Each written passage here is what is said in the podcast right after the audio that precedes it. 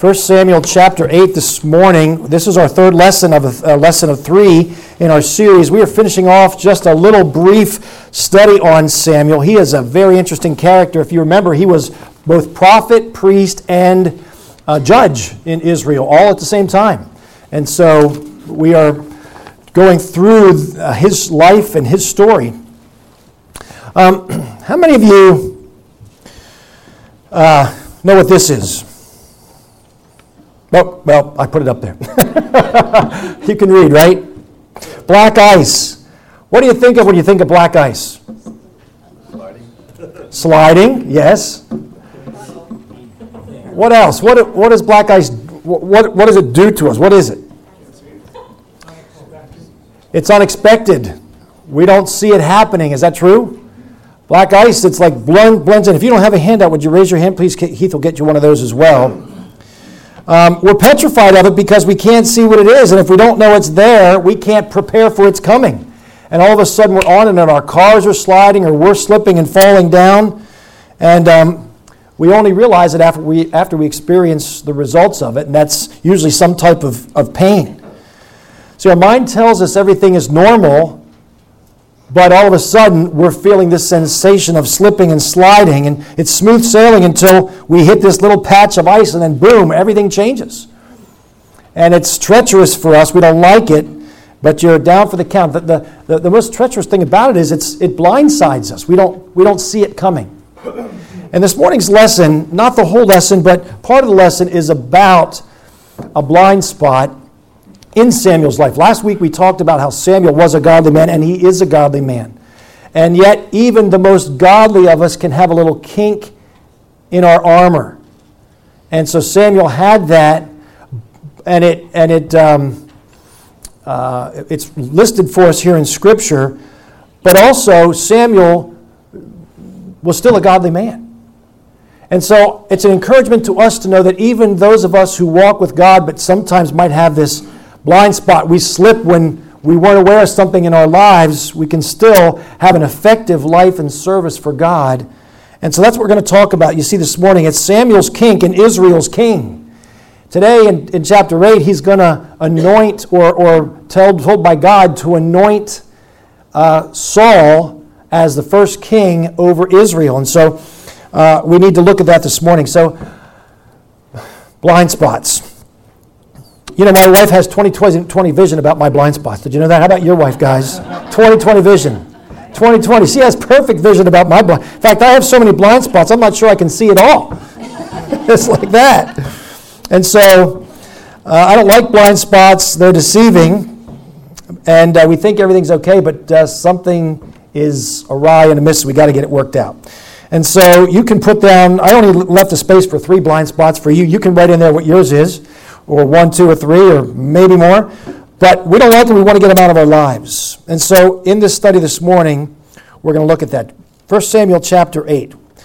Chapter 7, we go from Samuel was just a young man, the Bible talked about, where he we see Samuel now in chapter 8 as an old man. Look at chapter 8, verse 1. And it came to pass when Samuel was old. A lot happened between chapter 7 and chapter 8. He had a great deliverance in chapter 7 and led the people of Israel. And in chapter 8, now it says he's old. And so it's not necessarily chronological, but God is going to ask him to do something. So, and that is to anoint a king. So he spent his life during this time as a circuit riding judge, traveling from where he lived in Ramah to Bethel to Gilgal to Mizpah. And so here's the map. I don't know if you can see that from back there. It might be a little bit too small but there's a, there's a sort of, sort of a circular route going on. He started, he lived in Ramah, right above where you see Benjamin there. If you can read that, you probably, I don't know if you can read that or not. I was hoping it appeared bigger. But let me see if I can even adjust it. That's better. Maybe that helps a little bit. There's Ramah right below that bottom arrow, and he went to Mizpah to the left, up to Bethel, and over to Gilgal, and made that circuit. He was a circuit riding judge. Look at 1 Samuel chapter 7 in verse 15. It says, And Samuel judged Israel all the days of his life. And he went out from year to year in circuit to Bethel, to Gilgal, to Mizpah, and judged Israel in all those places. And his return was to Ramah, where there was his house. And there he judged Israel, and there he built an altar unto the Lord. And so that's what he did. He was a circuit riding judge. He was all in for God in judging the people because he was the only judge, he was the last judge and the only prophet and, and priest at that time. He took over for Israel, but his sons are going to become priests after him. And so let's look at the life of Samuel here as we sort of conclude this little brief uh, study on his life. First of all, the corruption of Samuel's sons. Chapter 8 and verse 1 And it came to pass, again, when Samuel was old, that he made his sons judges over Israel. Now, the name of his firstborn was Joel, the name of his second, Abiah. They were judges in Beersheba. And his sons walked not in his ways, but turned aside after lucre and took bribes and perverted judgment. And so we see, first of all, guys, that they didn't learn their wicked practices due to a poor example from Samuel. Samuel was a righteous man. His sons, the Bible says in verse 3, walked not in his ways. They went their own way. So, class, I just want to encourage us this morning can godly people have rebellious children? Yes, we can. Yes, we can. Godly people who are walking with God can have rebellious children, and sometimes that can happen, and it breaks our hearts. Now, we always have to do a self assessment in our own lives to say, as a parent, are we walking with Christ? Are we in the Word? Are we loving our family? Are we loving our spouses? Are we being a good godly example? Are we staying faithful to the local church and in the Word and doing, practicing the truth of the Word of God? But after doing all that, they can still have other outside influences that lead them down a different path. And that's sort of what was going on with, with Samuel yet he still had a kink in the armor, which we'll talk about in just a minute. And so, what was their what was their corruption? Well, number one, there in your notes, they walked not in the ways of Samuel. We clearly see that. Samuel stayed right with God, but they chose to go off and do other things. What did they do? Well, they were, they were money hungry. It says in verse 3 they turned aside after filthy lucre. That's money. They became money hungry. And it says they took bribes. Remember, Eli had the same problem with his kids. Hophni and Phinehas, they were wicked men, and God would destroy them because they corrupted the, the priesthood. And, and here comes Samuel's sons, sort of doing the same thing corrupting themselves and, and, and wanting bribes and saying, Look, I'm doing this for money. I want to get rich. And we see hucksters in the ministry today, don't we? They, they want to get rich off of God's people. That's what was going on. Nothing new under the sun. That's what was going on way back here, you know, thousands of years ago. They were taking bribes. And then, third, uh, they perverted judgment or justice. That's what it says there in verse 3. They took bribes and they perverted judgment. That would be justice. They didn't do right. They wanted to do their own thing.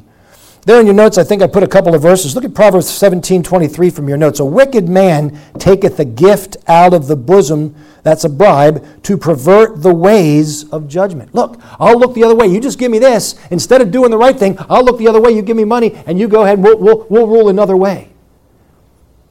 And bribery perverts the right ways of God. And that's exactly what Samuel's sons were doing here. They were perverting justice.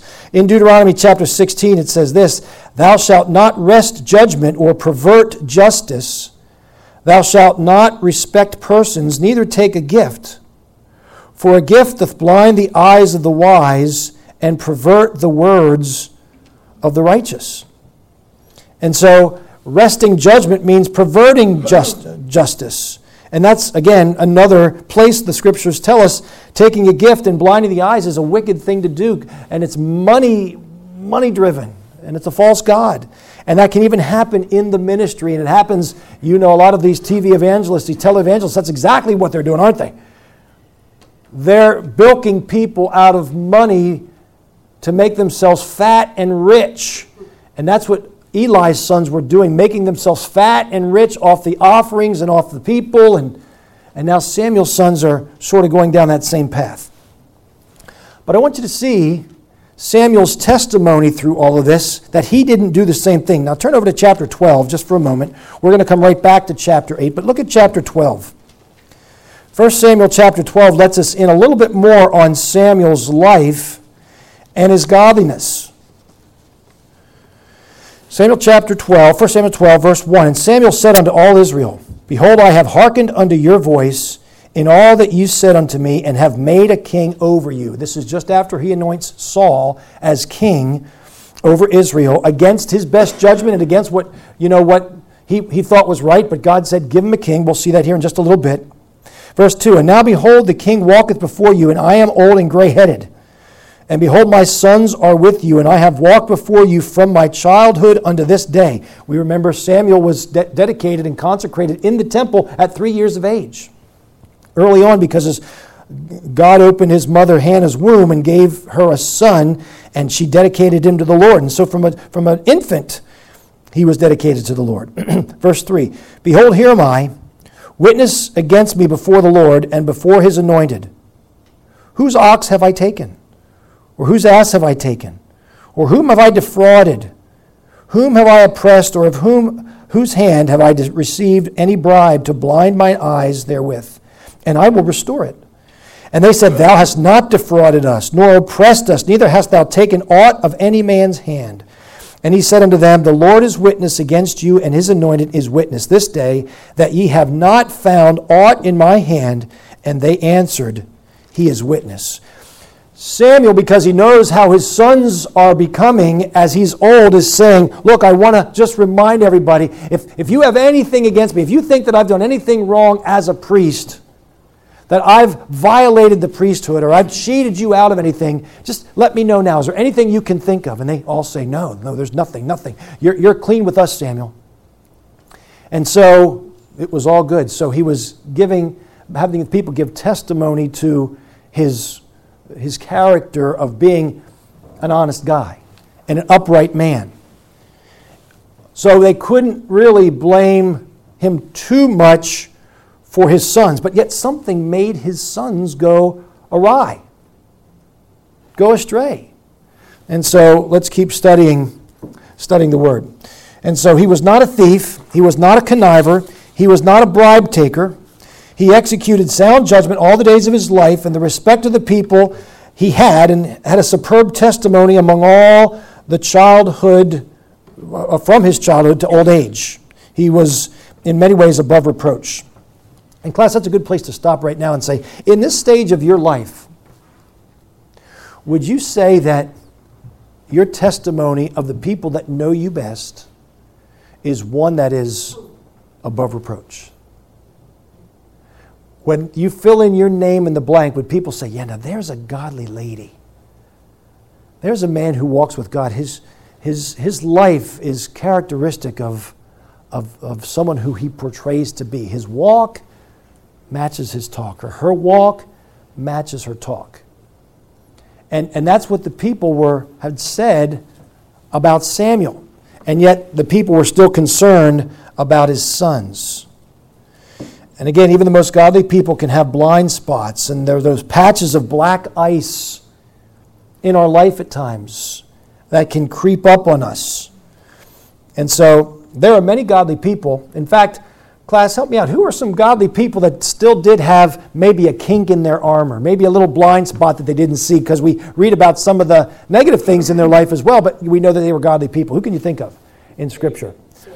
Yeah, David's the one that comes to mind right off, right? He had a number of issues, of miscues and missteps, but yet he's still a man after God's own heart. Who else? Lot. Lot, yes. Righteous Lot, just Lot. From seeing and hearing day after day, it says in 2 Peter that he vexed his righteous soul. Yeah, that's a good one. Dave. Solomon, yes. Let his wives corrupt him. All, how many? 700 wives, 300 concubines, right? Let him corrupt his heart and turn his heart away from God. Was there someone over here who had their hand up? Yes. King Saul. Yeah, King Saul. That's coming. You know, we're not going to study it here in our time, but, but King Saul, he was anointed by God in Samuel, but yet he became consumed with envy and jealousy at David and made some very, very rash vows and poor decisions. Adrian? I think about Peter in the New Testament, like Yeah. walking side by side. And, No, I mean, cussing him that he didn't know Jesus. Yeah, he cursed and swore that he didn't even know him. Pride. Yeah. Yeah, the New Testament example as well, right, Peter? Yes, Pam. Would Abraham be a good example? He had a little bit, because when he went to Egypt, he had to like, he decided to tell the king that. Sarah was his sister. So that's a little bit of a kink there. Yeah, there's a kink there, right? He, he lied about his sister Sarah to kind of save his neck, thinking that, you know, they, they're going to kill him because Sarah's so beautiful and they want to take her away from him. Yes, a little kink there, a little, a little lie. Yes, sir. In the New Testament, that, that guy that uh, committed same sex with his mother-in-law, or mother, stepfather, stepmother, and let's say his soul would be saved, yet so uh, Yes. Second Corinthians chapter 5. let Satan kill him, but First that in the day of redemption, his uh, spirit may be saved. Well, yeah, it talks about him being delivered to Satan for the destruction of the flesh. Right. Yeah, that was probably a pretty big kink, don't you think? That was probably a pretty big one there. Yeah, that was a major, a major gap in his life for sure. And we don't know much about his life if he was righteous before that, but that's certainly a, a powerful story in, in the New Testament. You know, we could go on and on. There's lots of them. You know, Moses, I'm slow of speech. Lord, I can't do it. Get somebody else. I want you, Moses. No, I can't. And had that, that kink in his armor a little bit. And, and many others we could, we could talk about. And so, none of us have it all together. Even Job, he was a righteous man. We just studied him, and Job had his, his issues of trying to proclaim his own righteousness, and God had to say, Job, where were you when I laid the foundations of the earth? As you know, we just got finished studying Job. And so, Samuel, he had a blind spot. What was his blind spot? Well, we read about it up in chapter 7 up in chapter 7. Again, look at chapter 7, verse 15. And Samuel judged Israel all the days of his life. He's a godly man. In fact, he's so godly, he's busy. He's poured into the ministry. And it says, And he went from year to year in circuit to Bethel, to Gilgal, to Mizpah, and judged Israel in all those places. Doesn't sound like there's really anything awry there because he's serving the Lord.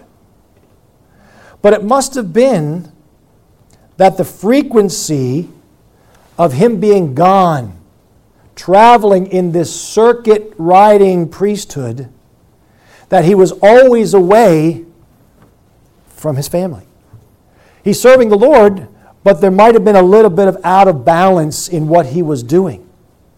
And so while he's never home, he's going from place to place to place to place, comes home for a little bit and goes off from place to place to place to place. He's in high demand. He's getting his kudos from all of those different places because he is a godly man. They're depending upon him. He's judging Israel. He's a priest. He's a prophet. He's got lots going on.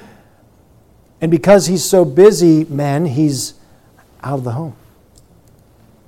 And so we know that he was not sinning while he was out of the home judging Israel. He was just out of the home. He was constantly away, and could it be then, the very next verses we read about his sons? It says, I'm old, verse 1 of chapter 8. And I made my sons judges over Israel, Joel and Abiah. And then it talks about how they were. Maybe dad wasn't there enough to look in on what was going on in their lives.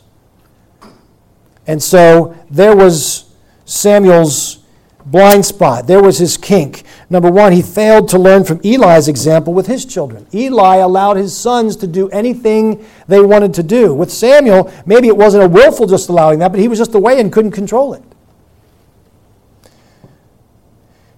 And yet he was a servant of the Lord. And, and that resonates with me as a pastor here because the last thing I want is my children to be in rebellion against God because that can affect the church. And so, yet, I know that in their growing up years, too, there's demands in the ministry with counseling and teaching and preaching and, and uh, visitation and running ministries and overseeing this and having all the activities. Think about the activities that we have in the church. We pastors pretty much are here a lot at all those activities funerals and weddings and marriages and and out, outdoor activities and, and, and uh, outreaches and uh, you know all the stuff we're, we're at all those things and so if we're not careful it's important that we balance our time so i can appreciate the, the challenge that samuel had And it's easy to just sort of let that take over because it's not like we're rebelling against God and sinning. We're doing the work of the ministry. And yet that can, that can happen. And so there's always a, a balance that we have to look at. And fellas, for you, whether it be, and, and, and ladies as well as moms, if we're so busy out doing our extracurricular activities or even the necessities of life, work, and taking care of, you know, finances, and so on and so forth, be careful. Make sure that you're not neglecting the home and the children and their influence that you can have in a godly way. Yeah, Jeff? I don't know if you're going to cover this, but I'm trying to think of the converse.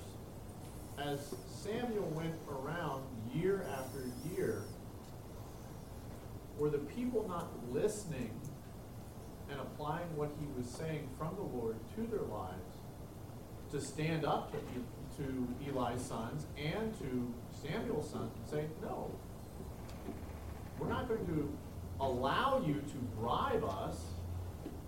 We're not allowed, you know, why should we take a bribe from you? Why should we encourage you to do wrong?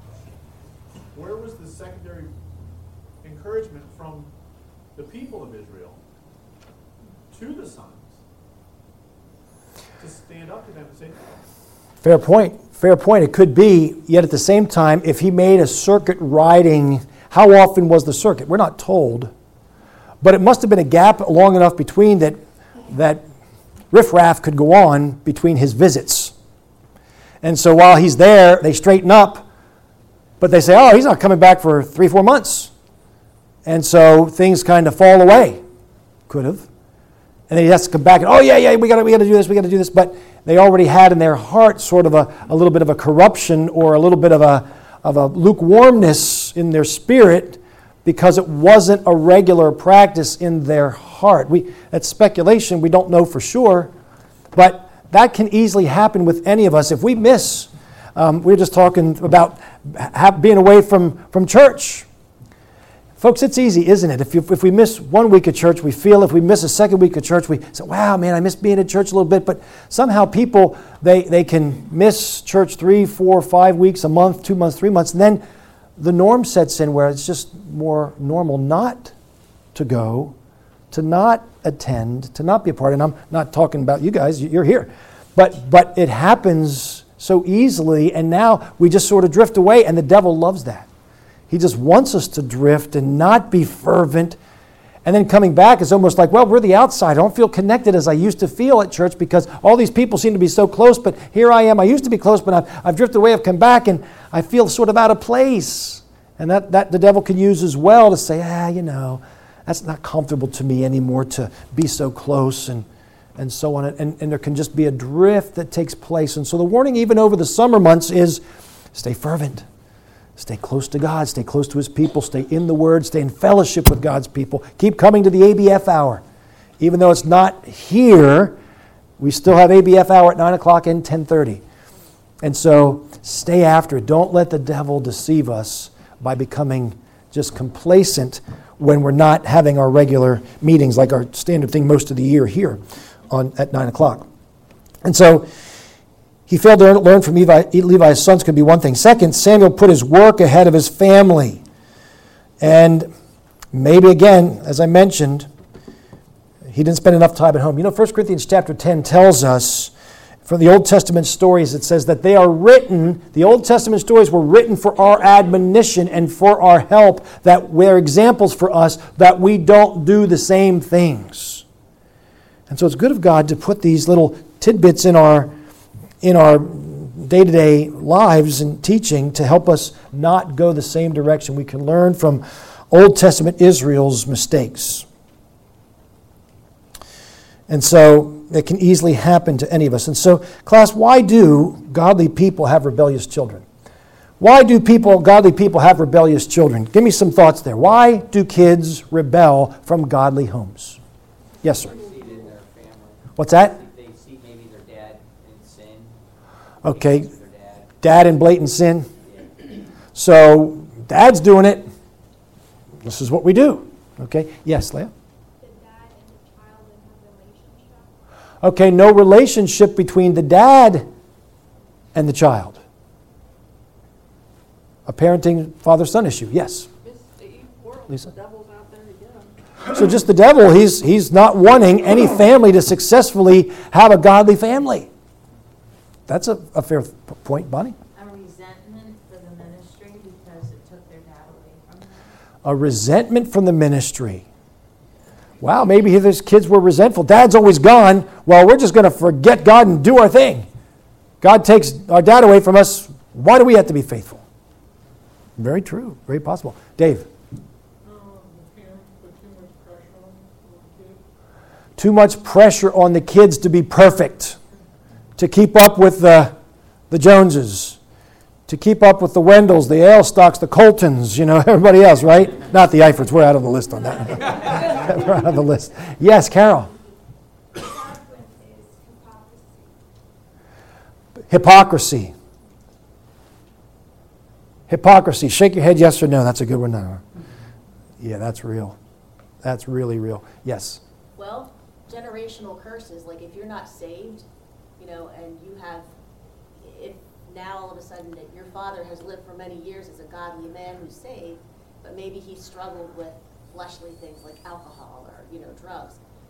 If that child, through that generation, with those, is that, would that be what it is, like a, like a sin? The sins of the fathers passed down to the second and third generation, Without like the scriptures talk about. Maybe that will continue, I don't know. Yep, that, that very well could be. The, the sort of the family curse passed down. Well, grandfather did it, father did it, son did it, grandson does it. You know, it's just a, a, a family history of doing that type of behavior. Yes, ma'am. Um, if the house is divided, like you have a, a strong, um, like a very Dominant? dominant one side correcting all the time Mhm. the kids, and then the o- other side is like, oh, um, Le- lenient. she didn't mean to be so rough with you, and go ahead, you can go to your friend's house or whatever. Yes. You know, the rules, you're, you're not family, um, unified. Unified, yes. Divided, divided in their approach to parenting and how what they say is right and wrong, and the parents are divided on that. One's too lenient, making up for the dominance of the other. And like you quoted, a house divided against itself cannot stand, right? That is so true. Yes, sir. Be a good Christian family, but being a long time involved in youth and young adult and now the work ministry, Christian kids sometimes don't believe or they underestimate the power of sin. They just underestimate, he said, kids underestimate the power of sin. So they dabble in it, and pretty soon they're just headlong bathed in it. And they get trapped in it, innocently, maybe toying with it a little bit, but then they get caught in the snare of the devil. That can easily happen. Tom, did you have your hand up? Yeah, I, no, we have, know with our family, we had kids too, and, uh, well, we had two that went to college, it was a, it wasn't a Christian school. But, um, one got involved with those that were unsaved, and that's which, uh, they spent most of their time. The other one spent time with the Christian group, and you can see the difference, the the influence Yeah. of, of, from, from outside the home. How about the proverb? He that walketh with wise men shall be wise, but a companion of fools shall be destroyed. So guard carefully who you allow to influence your children. And parents, especially, we need to make sure that we're not being a poor influence on our children. We want to be godly, and yet we still have kinks in our armor. We're all human. Here's a couple more. Just uh, you guys said most of these, but number one on my list there is hypocrisy. Carol, you got the you got the prize there. A double-minded man is unstable in all his ways. If we're hypocritical, folks, as parents, they're going to have a disdain because what's real? What's real? Is, is the going to church and praying and, and reading the Bible real? Or is it watching these, these filthy movies and having language and fighting in the home? Is that real? What, what's, the real what's the real deal? And so hypocrisy will confuse the child, and so now they're just going to be like, man, if that's Christianity, I don't want any part of it. Number two is marital disunity. When husband and wife aren't getting along, parents sit back, and that's devastating, class. I see it so much in counseling, it's devastating because they're just fighting and arguing, especially if they're supposed to be Christians and they're not getting along. They're saying, you know, I'm not buying into this Christianity stuff because my parents are supposedly Christians. They can't even get along. Why would I want that? And so it causes rebellion in the children. And then, third would be uh, misguided priorities. And, and even though Samuel had a good priority to serve the Lord, maybe it was just a bit misguided because he spent so much time away. But we can do it, class, in our, in our work, in our hobbies, in our pleasurable, pleasurable activities, or other things that we just have apathy about God and let things slip a little bit. That can happen. And so, misguided priorities and too rigid with rules. We're rules, rules, rules oriented and not relationship love oriented. To want to teach and train our children in righteousness, not just because I said so, but because here's what God's Word teaches us He wants us to have a, a heart for Him and, and a walk with Him. And the principle behind why we do and don't do things is so critical that we teach our children that and not be just rigid about rules and dominate over our kids and they don't buy into the rules because our, our relationship with them wasn't strong enough to have them listen to what we wanted them to do. And then number five is emotional detachment. Just, there's no love in our home. We're not close. We all do our own thing. We get home at night, we don't eat dinner together, we don't go do activities together. We all go play on our phone, we do this. Someone's playing games, the other's on their phone, the other's watching TV, the other's out for a walk, they're at the gym, we're this and that. And we're not connected emotionally. And so there's a detachment there. And boy, that's so easy that can happen. The devil wants us to be doing that class. It's a, it's a strong reminder to us to be careful about that. And then lack of time together, just not being there. And I think, again, that's what happened with Samuel with his kids just lack of time. And so we see that can be real. So, so maybe that's where Samuel was, and that's why his kids went this way. Well, the people of Israel see this, and now they're like, no, Samuel, we don't want your kids to be priests over us. We had Eli's kids, and that didn't go so well. We want a king. And so they clamor for a king. They start to clamor out. Look what it says then in verse 4. Then all the elders of Israel gathered themselves together and came to Samuel unto Ramah, that's where he lived, and said unto him, Behold, thou art old, and thy sons walk not in thy ways. Tribute to Samuel. Samuel stayed righteous, but sorrowful that his children didn't follow his lead. Now, make us a king to judge us like all the nations. We want a king. We want someone else to rule over us. We want to be like. Now they took their eyes off of God, off of Samuel as leader, and said, We want to be, to look like the world around us. And so he was troubled by this because he took it as the people rejecting not only him, but God himself. Verse 6 But the thing displeased Samuel when they said, Give us a king to judge us. He was hurt by that. Why do you want a king? God is our king. Is something wrong that I've done? Did I not take care of you guys enough spiritually and lead you that way?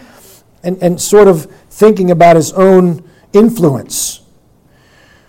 But Samuel, in godly fashion, look what he does.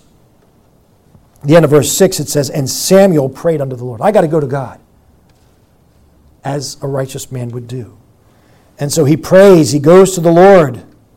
He did what was expected of a godly man. The, the, the historian Josephus writes this Records state that Samuel could not eat or sleep, but spent all night in prayer to the Lord to know his mind and will, so that he might know how to answer the people.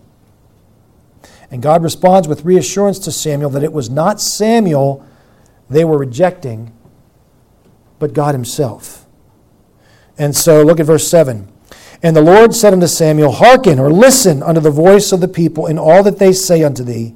For they have not rejected thee, Samuel, it's not you, but they have rejected me, that I should not reign over them. And so here's the issue, class, in your notes there.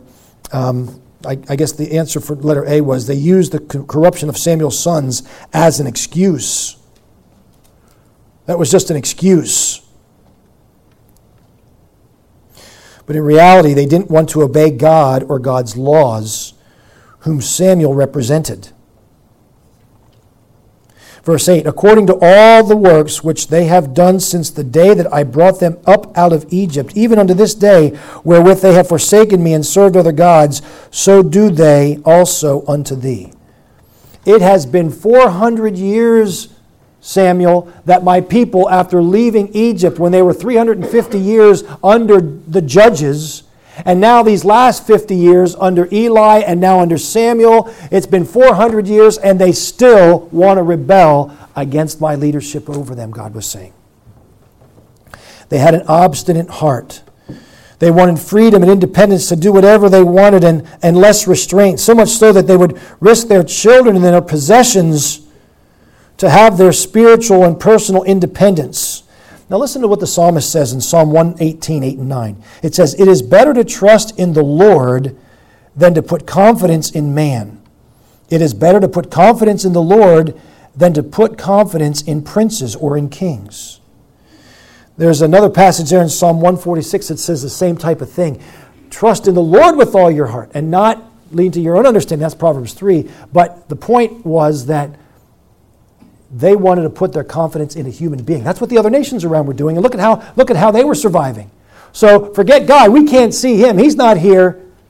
But a king, that'll, we'll rally around him and that'll give us power and strength and we can be just like they are, which would bring wickedness into their lives that they couldn't see. They were having a major blind spot, not trusting God, but trusting in a human king, is what Israel's blind spot was. Let us see. they wanted to be like the nations around them. Now look at verse 5. It says, According to all the works which they have done since the day that I brought them up out of Egypt, even unto this day, wherewith they have forsaken me and served other gods, so do they also unto thee. That's what they were looking to do. In, in Deuteronomy chapter 7 class, God specifically told them that they were a holy people and that they were not to take uh, foreign nations as their spouses, people of foreign nations not to intermarry with the wicked. They were not to worship their gods or adopt their standards of life.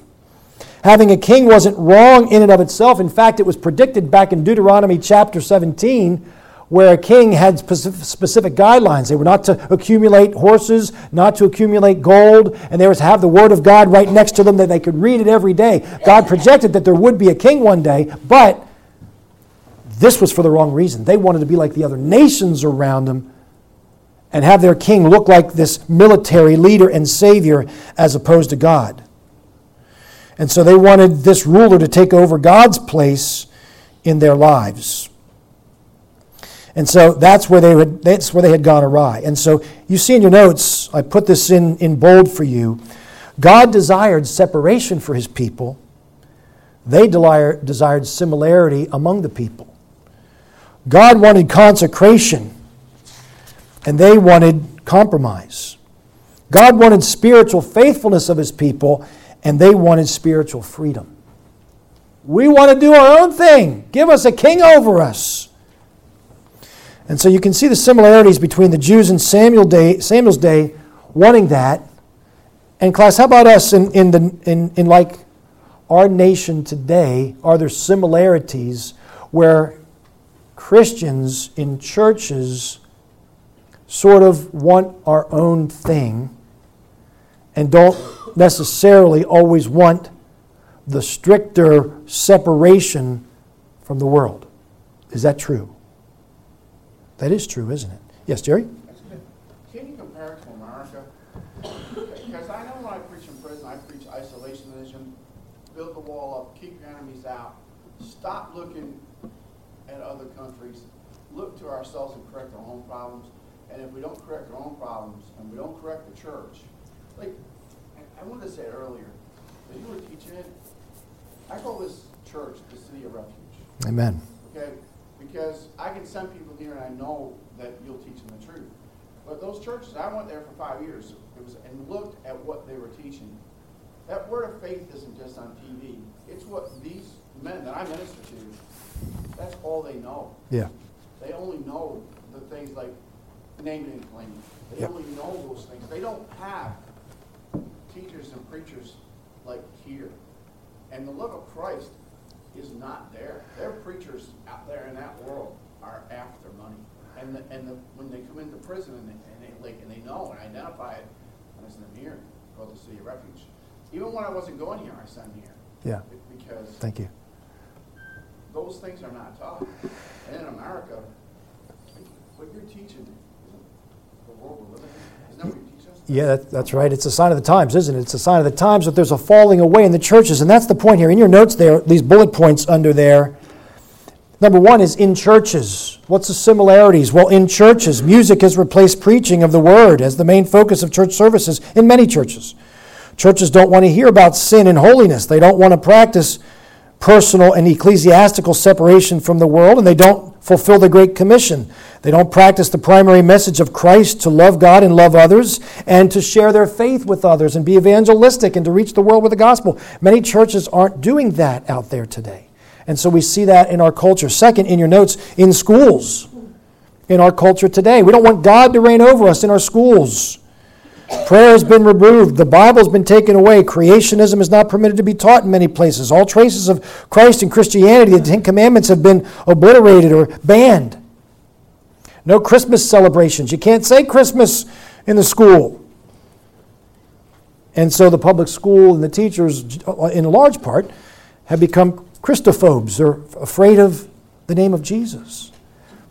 In politics, third there in your notes, in politics, there's political correctness. Christians shouldn't be allowed to run for office. Have you heard that out there? Christians shouldn't be allowed to run for office.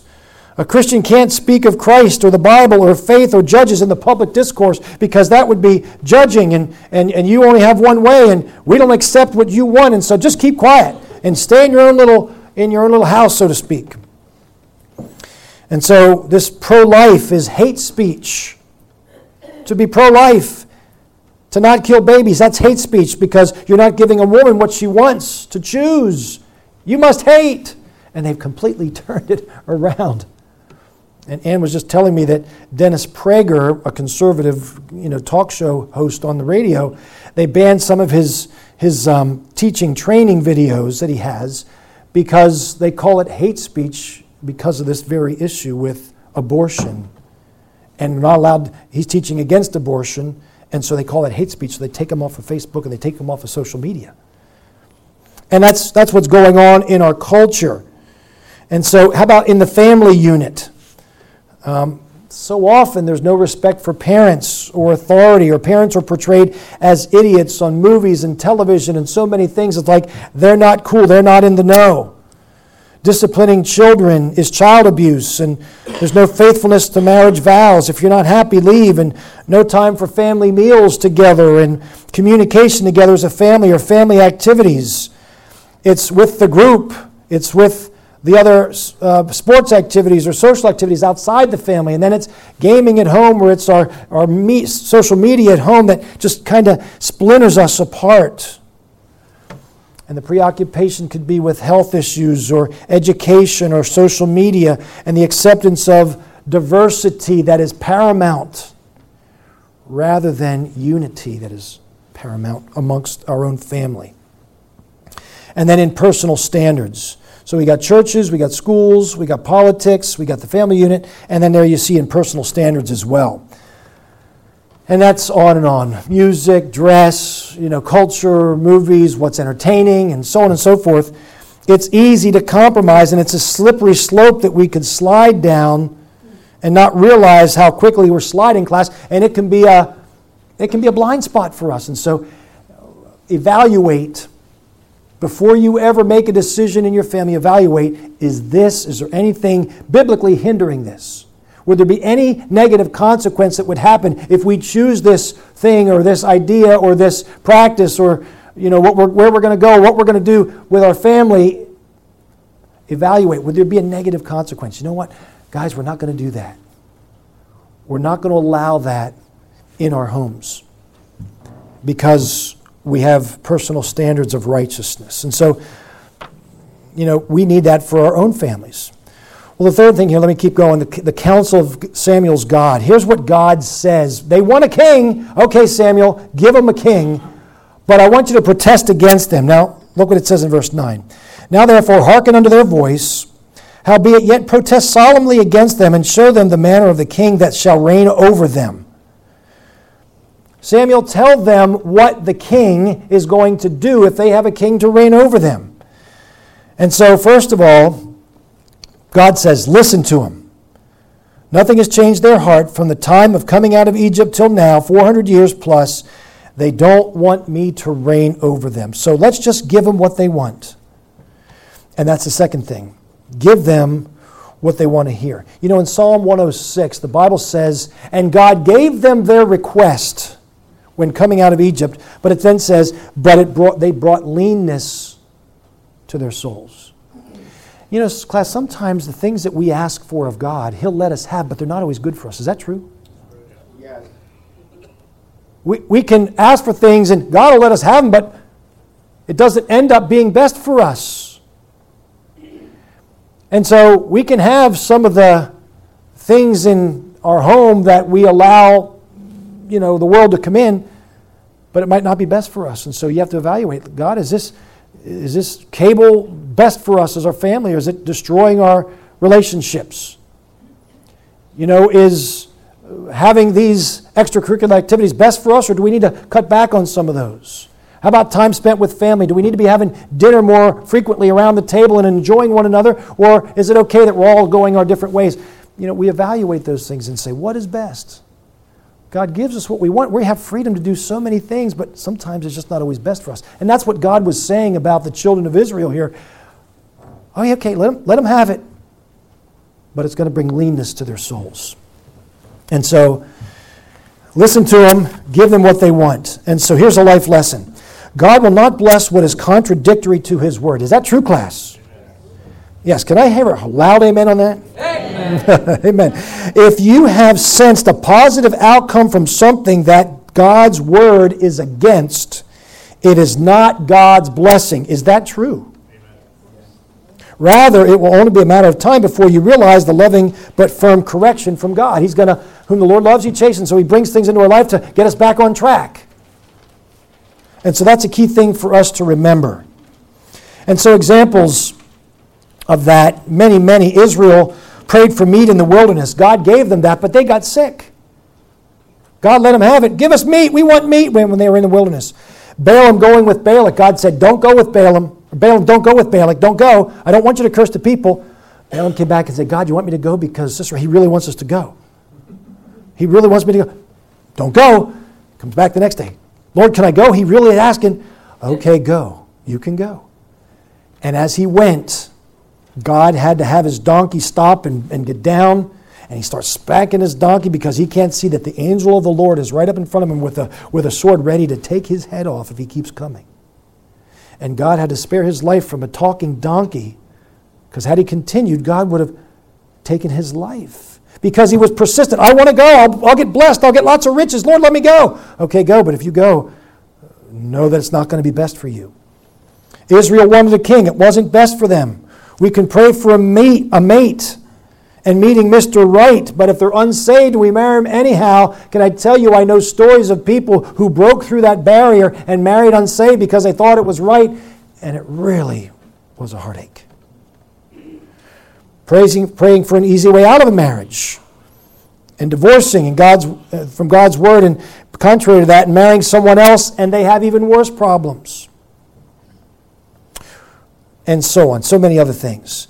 God said, okay, look, Samuel, I want you to protest against them vigorously to their wishes so that they can be held without excuse in the day of judgment. So he protests from verses 11 on through verse 19. Here's what God says Samuel protests about this. Here's what their king is going to do if they, if they continue. He will take their sons and fight in their armies. He will have them work in their fields as laborers. He will take them uh, as manufacturers of his artillery and his chariots. He will take their daughters from them to be his cooks and his bakers and separate families from one another. He will confiscate their fields and possessions. He will make them tithe to him of all their bounty. He would take their best people and make them servants. He would um, take them their tithe from them and their livestock to feed his people in his court. The people will cry out in oppression, but God will not respond. They will be left to deal with the choices that they have made. Verse 18. And ye shall cry out in that day because of your king, which ye shall have chosen you, and the Lord will not hear you in that day. Nevertheless, the people refused, verse 19, to obey the voice of Samuel, and they said, Nay, but we will have a king over us that we also may be like unto the nations, and that all kings may, all our king may judge us and go out before us and fight our battles. And Samuel heard all the words of the people. He rehearsed them in the ears of the Lord. And the Lord said to Samuel, Hearken unto their voice, and make them a king. And Samuel said unto the men of Israel, Go ye every man unto his city. And he gave them a king. What's the conclusion? The people refused to listen. They wanted to be like the other nations around them rather than be obedient to God. And God gave them their request. He gave them Saul. And what was Saul? We know now from hindsight that Saul was a failure as a king and he weakened Israel against their enemies. Class, what's the spiritual growth assignment for us here as we conclude? God is sovereign over his creation. He will allow us to have what we want at times and then teach us through the negative consequences of our ill advised decisions. Therefore, think carefully and biblically about potential consequences of our decisions that we make and actions before we ever do them. This is exercising the wisdom of God. Before you make any crucial decision, on so many things. Seek the mind of God, the heart of God, the word of God, the other people of God who can help you in making those decisions. And if there's roadblocks, roadblocks, stop. Don't just keep going. And let God speak to your spirit. That's wisdom in getting that information before you make an unwise decision. All right, that's Samuel. Lots of stuff there, right? Lots of good practical things we can get. Take that with you this summer walk with God, love one another, stay in church, stay in His Word. We will see you in September. Let's pray. Father, thank you for the wonderful time together. Thank you for everyone in this class, the love that we can have for one another. Bless them, give them a, a, a wonderful time away and enjoying one another and their family. And might we come back together in September rejoicing and being able to have fellowship again with one another in our regular ABF meetings. In Jesus' name, amen. Thank you, guys.